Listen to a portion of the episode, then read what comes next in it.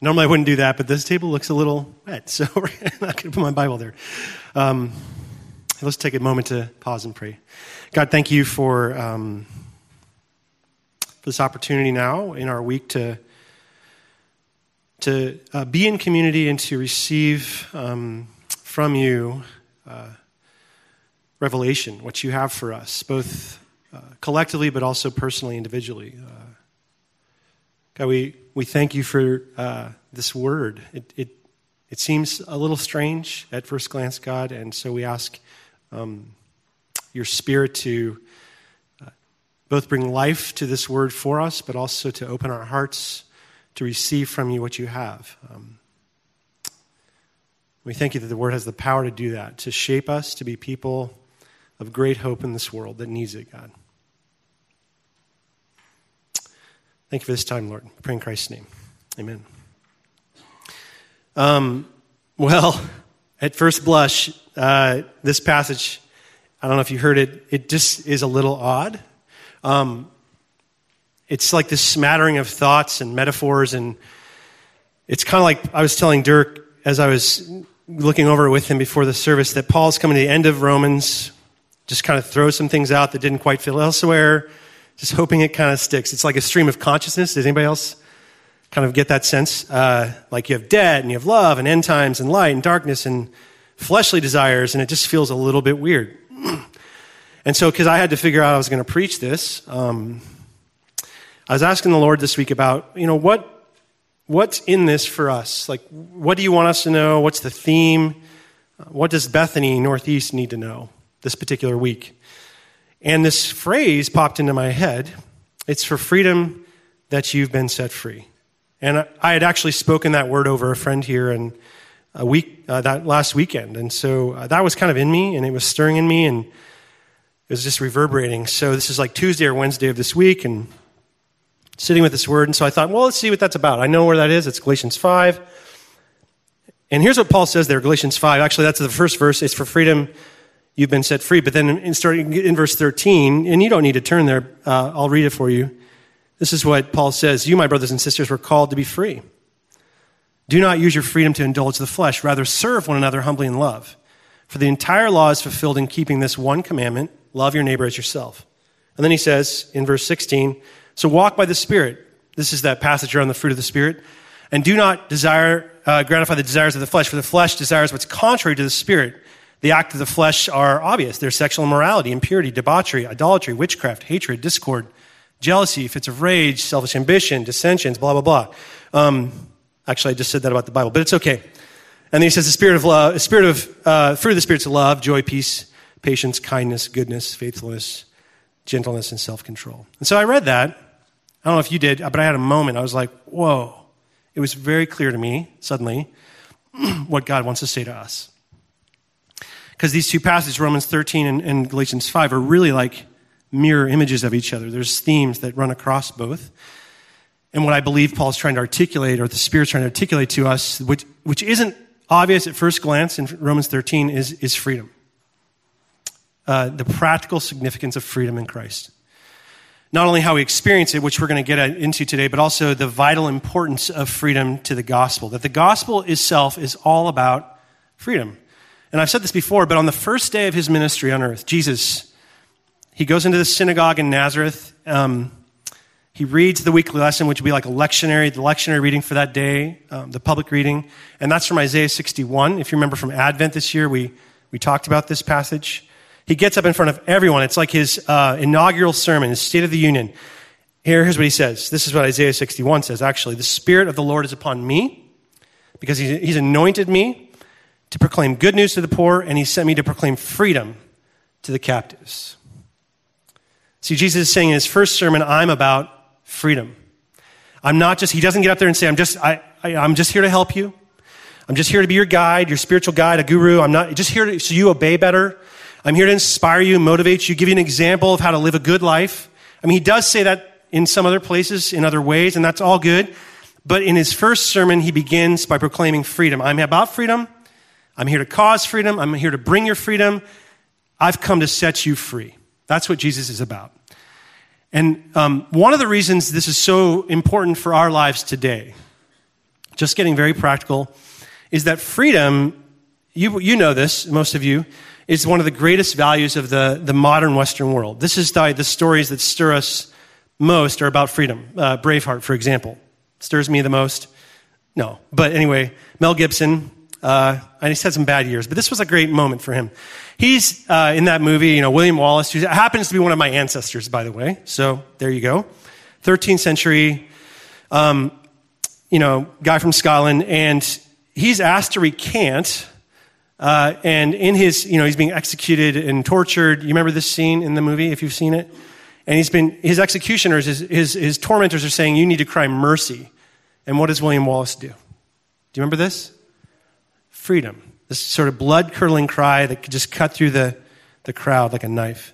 That's why, after the catastrophes of World War I and World War II in 1948, the United Nations uh, adopted the Universal Declaration of Human Rights, which states in its first line, first article, all human beings, not some, all are born free and equal in dignity and rights. Sort of a way of recalibrating society after these, uh, to this basic and fundamental idea that we are created to experience freedom. And, and, and that slavery and bondage and genocide and, and war and violence and persecution and repression, none of those, all of those are aberrations. None of those belong to the world that God created. So Paul's just showing us thousands of years before that the very essential nature and, and, the, and the need for freedom to our createdness and to the gospel, how we can be agents of freedom today in this world that just needs it. I mean, you don't have to read much news to know the world needs the message of freedom.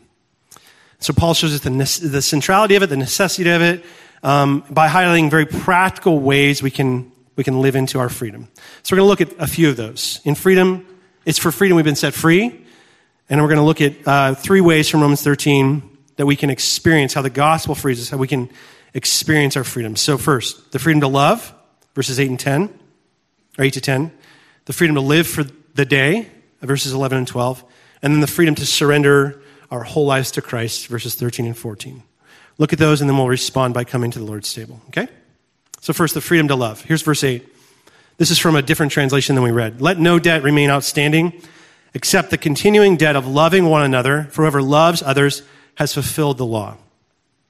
And see, what Paul's saying here isn't that really, isn't really surprising, actually, because he's already said it in the context of the wider letter to Rome, that love is the bedrock of the Christian life as well as what, what really matters when it comes to experiencing faith. So Romans 8, 38 and 39, that famous passage, Paul says, I'm convinced that neither death nor life, angels nor demons, present nor future, any powers or height or depth, anything in creation can separate us from the love of God that's ours in Christ Jesus? Nothing. And then later in Romans 12, he says, love must be sincere. Hate what's evil, cling to what's good, be devoted to one another in love. So, followers of Christ, Paul's saying all throughout Romans and here in Romans 13, are invited into and immersed in a world of love. What's more, um, when Paul says the whole law is summed up in love, whoever loves others has fulfilled the law, he's really adding nothing new to the equation. Like, because you know, he's echoing Jesus. I mean, Jesus, when he's asked what the greatest commandment is, remember this? What does he say? He's he quotes Leviticus Love the Lord your God with all your heart, mind, soul, and strength. And the second, just in case you wanted to know, love your neighbors yourself. Those two are the greatest commandments. So you might say that, that loving God, loving others is just the root, the very root of freedom. We're freed to love. That's kind of the point here. And that sounds great, doesn't it? Awesome. Love it. It's the month of love, February. Happy early Valentine's Day. Um, we have a problem, though, living into it. Uh, just not just even as Christ followers, but as just people in the world. And, and, and here's why. Verse 8 Owe no one anything except love, the debt of love. For the one who loves, another has fulfilled the law. And then continues for the commandments. Don't commit adultery. Don't murder. Don't steal. Don't covet. And any other command is summed up in this saying, love your neighbor as yourself. See, when we read those things, those are sort of applications on this commandment. We think of them sort of like um, the rich young ruler. Remember this guy from the Gospels? He came to Jesus asking this question What do I have to do to be saved? In other words, how can I experience more of God in my life? How can I experience God's power? How can I be more free? Just to put it in the terms of our conversation today. And then Jesus, Jesus rattles off these commandments don't murder, don't commit adultery, don't steal. Do these things, Jesus says, you'll experience more of God. And so the man says to Jesus, Well, I've kept, I've done these things since I was a young boy. I was raised in the church. I went to Sunday school. I know all the stories. And I'm not experiencing freedom, Jesus. That's why I'm here. I need more. I want more of God. and so Jesus says this weird thing. Well, then give it all away. You're rich. I see that.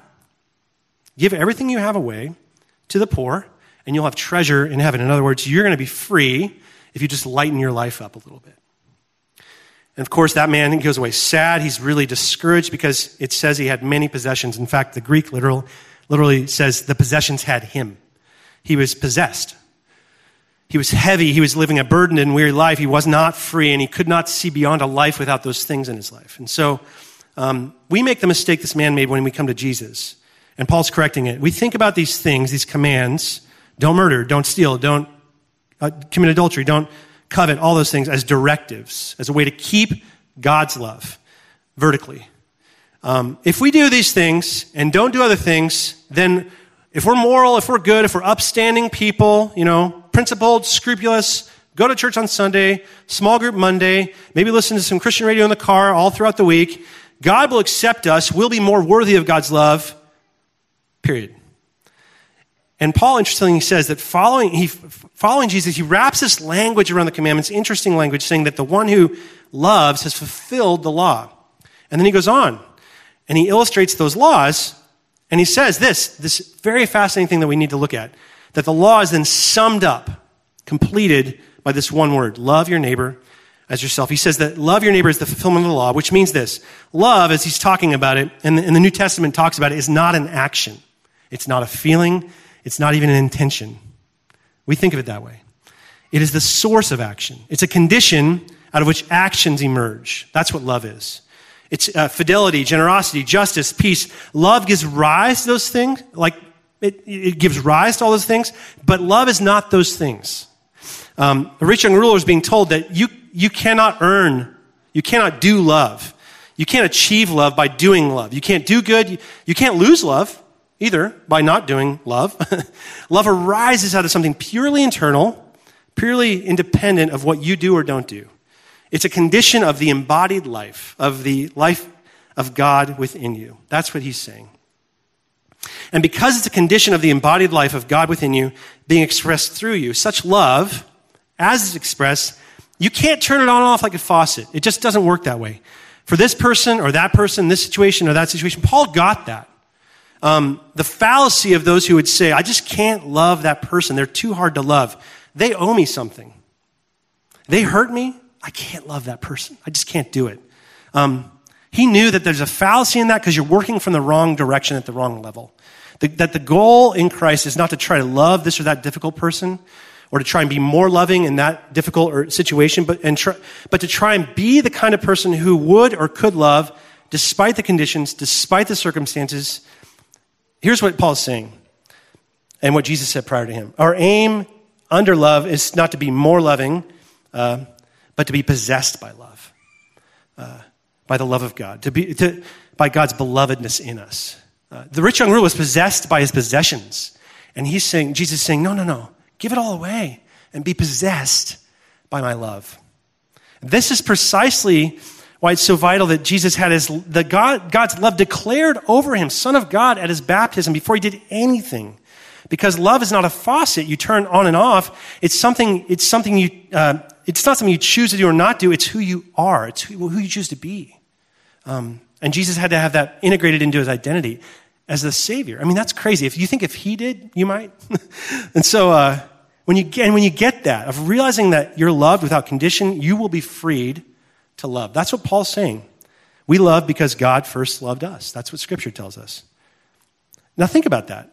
We love because God first loved us. What produces love? Just put it in terms of a relationship because Paul is talking about relationships, marriage, and friendships, and uh, neighbors. Is, is, do you love if you're told to love? Like if I tell you, you know, go love those people that aren't here, just love them.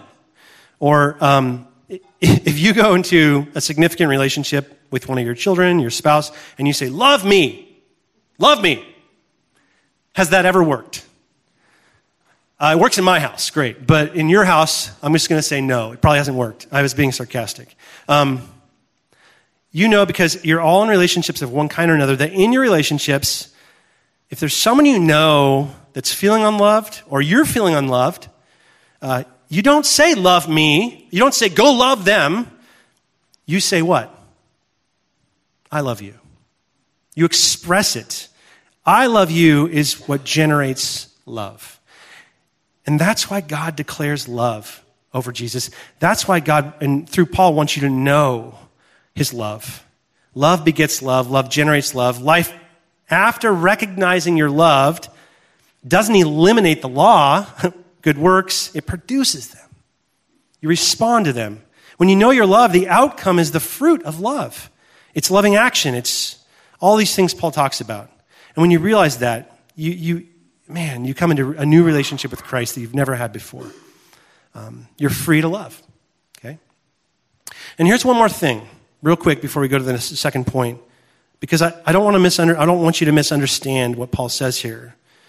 Uh, in verse 10, he says, Love, so you're free to love, and then he says, Love does no wrong to a neighbor.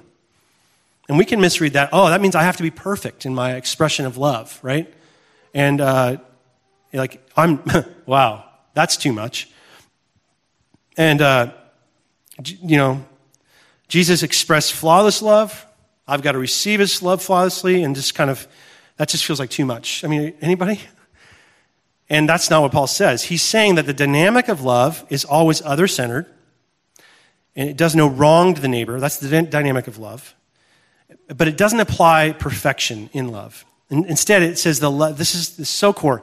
The love we experience in Christ is perfect. We love because he first loved us. It's perfect.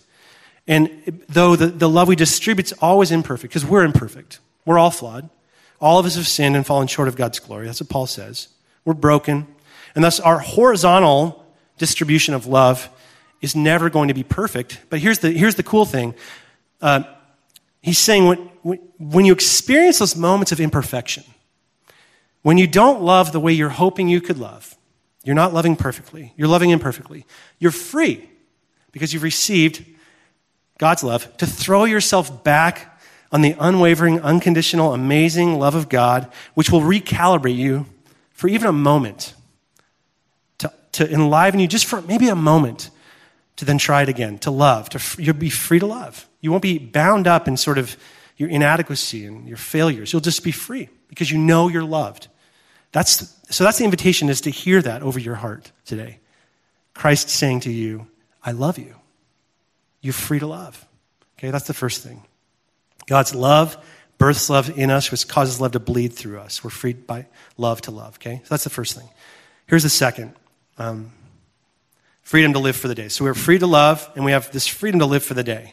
Um, and Paul says this do this, understanding the present time the hour has already come for us to wake up from your slumber because your salvation, our salvation, is near now than we first believed. So in these verses, again, kind of a smattering of things. It's like, I get this image because I'm a parent of Paul walking into one of his, he's like a parent walking into his kids' rooms, if you've ever done this, banging a drum. Wake up! It's time to get up! I don't know if you guys flip the lights on and do all those things. Uh, saying, hey, we're going to go to the mountains today. Get up. It's snowing outside. It's going to be amazing. We're on an adventure. So he's trying to get them to wake up from their sleep, uh, which is why I loved the J.B. Phillips translation. It's time to wake up to reality. Uh, or, or as another translation puts it, live for the day. Live for the day. So there's a sense of urgency and excitement. It's time to prepare for something and get ready and to wake up for it, which is different than our modern mantra of live for today. You hear that? It's live for the day, not live for today. So, what does that mean, real quick, to live for today? Um, it means, I think, like, seize the day. Since I quoted an old movie, Dead Poet Society, remember that one? Carpe diem. Remember that? And there's this poem in there that Robin Williams quotes over those boys Gather ye rosebuds while ye may, old time is still flying. And this same flower that smiles today, because this same flower that smiles today, tomorrow will be dying. Carpe diem, seize the day. See, I think that means uh, make the most of this opportunity, this one. Live for now because you never know what tomorrow is going to, what's going to bring tomorrow. You might die. You might die. Live for every moment as if it's your last. And that sentiment, sentiment it far predates Robin Williams. It's this old, old idea that suggests we live in the light of an unforeseen, unpredictable future, that the only certainty in life is there is no certainty. And so, because we don't know, we don't know the future, make every moment count. Suck the marrow out of life. Because there's no life really be, we can't be sure there's life beyond life. Which in very practical terms means this. If you want to eat, eat. If you want to drink, drink. If you want to spend, just spend. Doesn't matter. Don't worry about debt. If you want sex, sex. Do you, as they say on Instagram, live your best life. You know, no regrets, just live for the moment.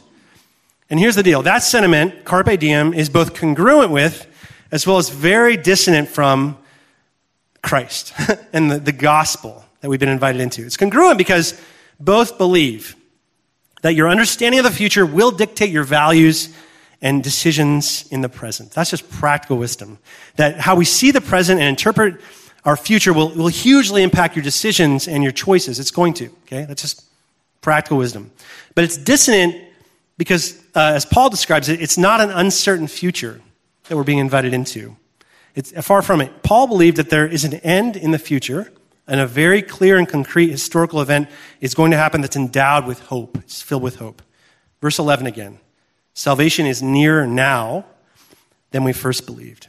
And salvation, as one author writes about it, is this comprehensive term throughout Scripture that embraces both the past and the present because of the future. There's a, there's a concrete future, a future that Paul has described earlier in Romans, Romans 8, where he says you, you, are, you are being adopted as God's children. There's a freedom of glory, a redemption of your bodies. It's coming. The night is nearly over. The day is at hand. Every day brings that closer. Every day, every day, every moment. And at first read, that can just sound like a metaphor. Oh, yeah, that's cool. Um, and not mean much in the moment. So what?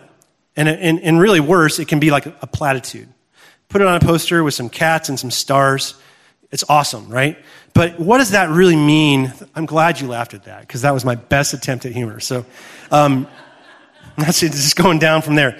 Um, what does that mean today that all suffering and all sorrow and all sickness, all war will cease? Like, I hear that, but it just means nothing about my day. Like that all, all everything sad will come untrue. So what? I got to go to work tomorrow. Um, my wife is sick. My marriage isn't going well. I mean, like, so what? We hear this and it does not help us. Um, but listen to this. See here, listen to what Paul says. Salvation, as he's describing it, is, is a day, a clear day in the future. Uh, but Paul says, listen, we have to dress and walk and be prepared for it.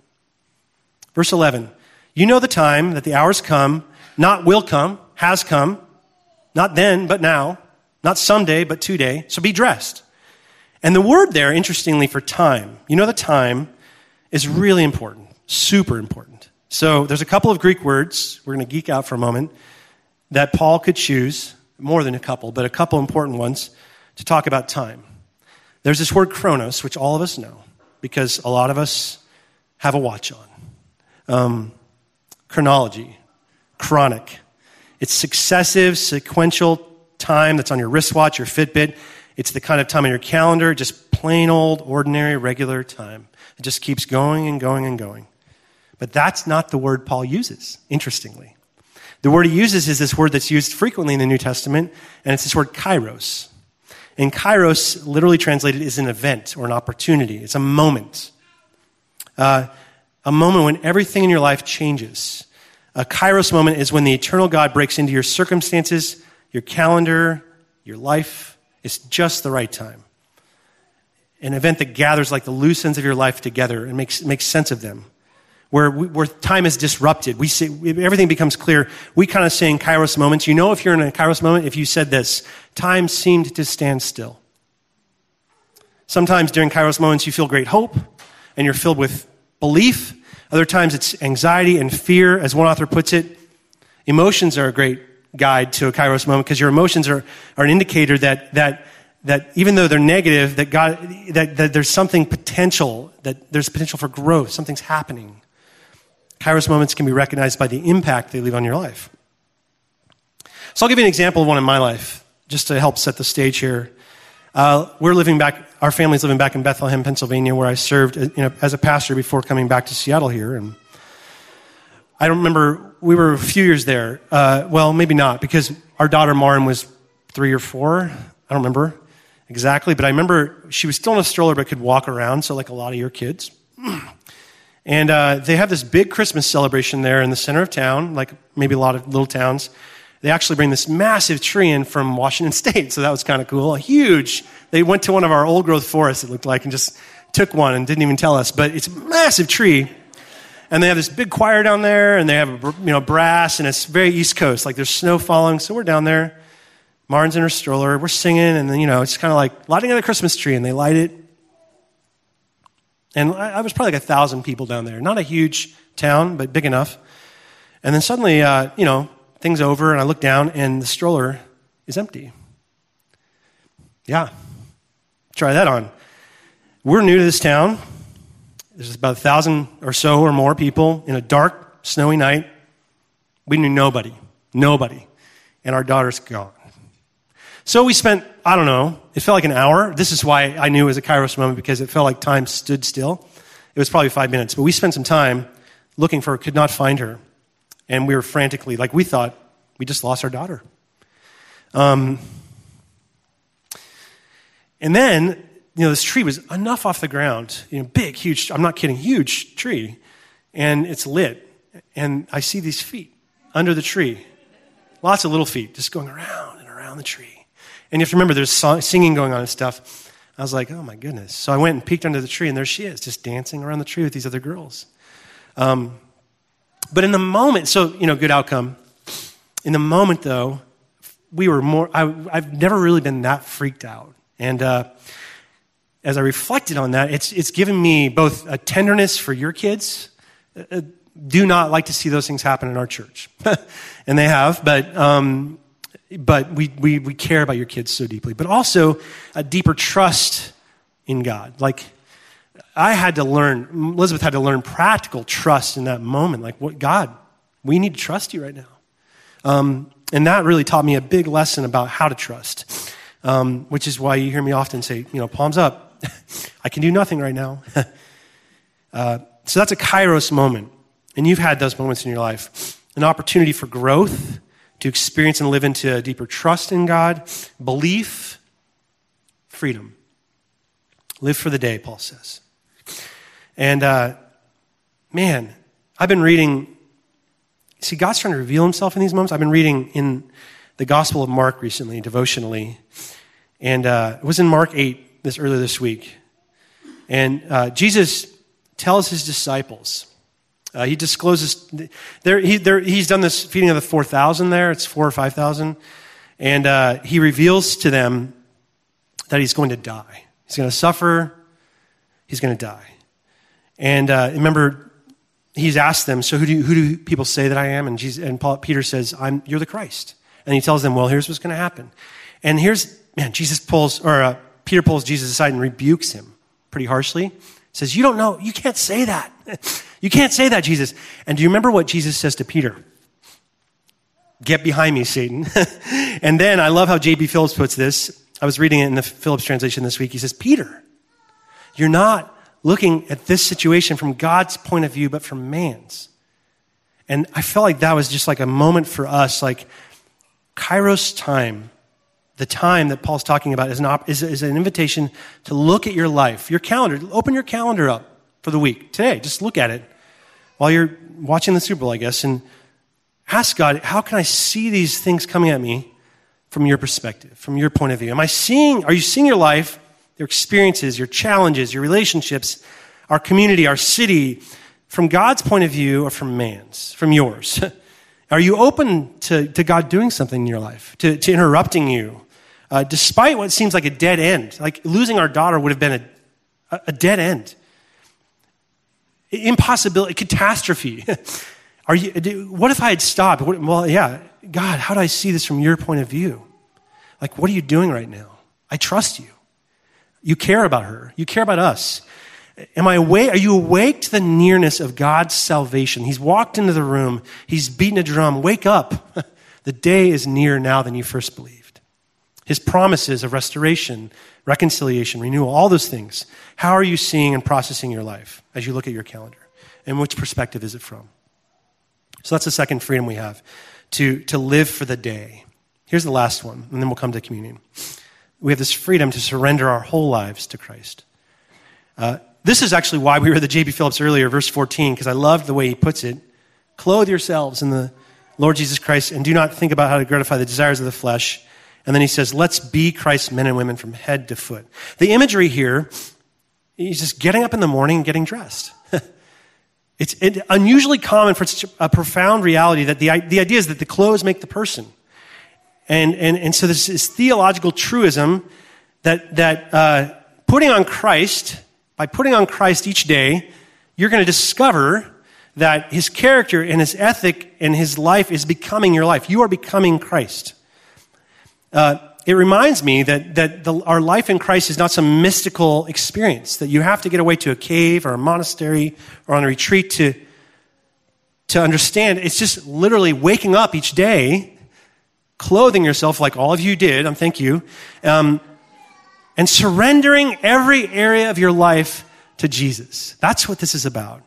Um, in other words, discipleship, if you take that word, we, we are followers of Christ, means following Jesus in the most practical matters. It involves and implicates every decision you make, how you use your time, your money, your words. It involves your identity, the things you stand for, the things you stand against. It involves your sexuality, it involves your calling, your families, your relation. It involves everything.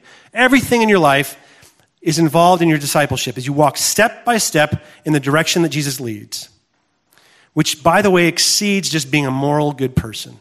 That's typically how we read these verses, these last few. Do good, be good. That's Christianity. That's probably what most of your friends who wouldn't come to a church would say about Christianity. Do good, be good, right? Don't swear, don't smoke, don't drink, be generous, serve. And that's, but that's not what that's what the Bible says. It says that it's Christ's identity that has become your identity, His way in the world, your way, His promises for the future, your promises. Let's be Christ's men and women from head to foot. It involves the ways in which you live, the choices you make, your ethics, but it has a deeper source, something much deeper. Its source is giving Christ reign and rule over your whole life. It's an invitation to surrender, to surrender your whole life, head to, head to foot, tip to tail, beginning to end, and then most of us right in the middle, where that middle feels like it's rising, you're on a good trajectory, it's flattened out, or you're headed somewhere in a weirdly downward spiral. Like, be Christ's men and women, surrender your whole life to Christ. So here's an application for us as our students are coming back in and we come to communion. Like I said, I've been reading the Gospel of Mark. And I don't know if you've ever read the Gospels this way, but I was starting to see this phrase, not even really a phrase, but this little, these two words come up again and again, so I've been writing it down with Jesus. It just comes up over and over and over again in Mark's gospel. Eh, Jesus is with his disciples. His disciples are with him. Crowds are with him. The least and the lost are with him. Even these religious antagonists, the Pharisees, the skeptics, are with Jesus. Uh, and so it occurred to me this week in Mark 8, where I've been, how there's different ways to be with Jesus.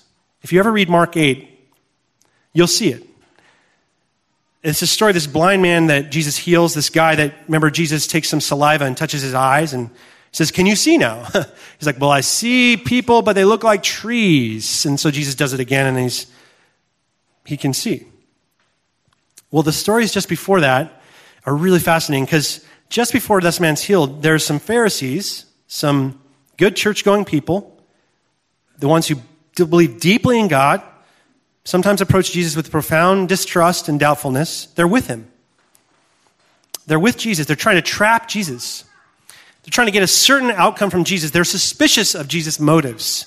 They wanted to see a sign from heaven, proof that Jesus was who he said he was. In other words, listen to this. There's a way of being with Jesus that's not rooted and generated by love, that, that doesn't arise out of a place of belovedness, that, that says, hey, if I can get this, Jesus, I'm with you. But if I don't, maybe I'm not. That's one way of being with Jesus.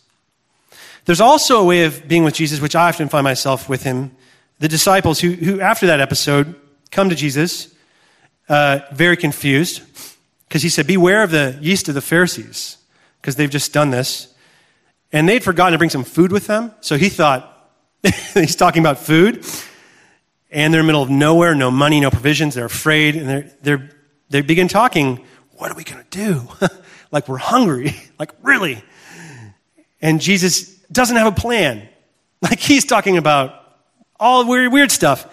And so Jesus hears this and he says to them, Have you forgotten how I fed 4,000 people with seven loaves I provided? Have you forgotten? Uh, we, we so easily can be with Jesus and just forget.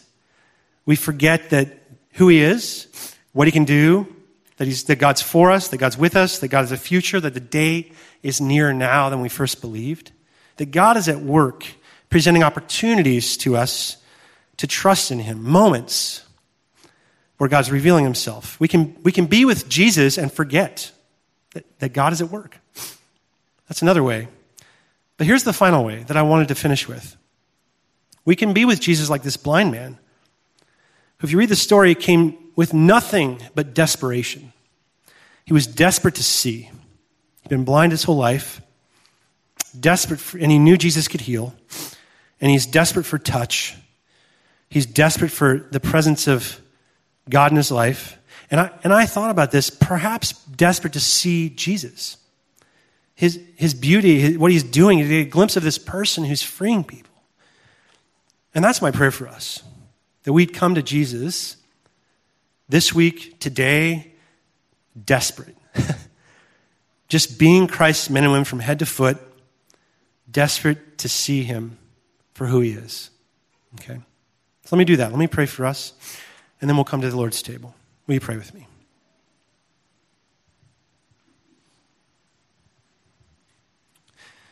Father, help us to see you.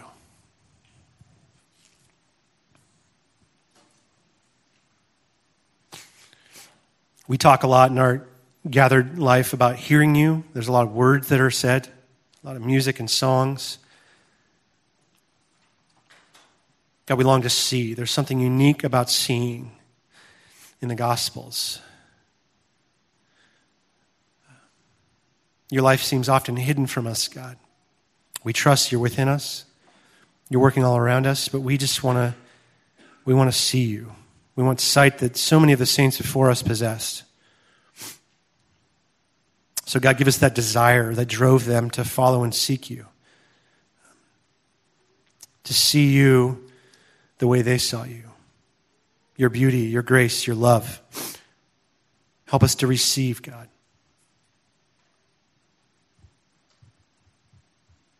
Help us to see you, God, as Christ saw you, as his good father at work in his life. God, free us in these moments we have with you to just simply respond through our desperation uh, with love. That's our desire, God, today, to be filled with your love. We thank you for these moments, God, of response. I pray in Christ's name. Amen.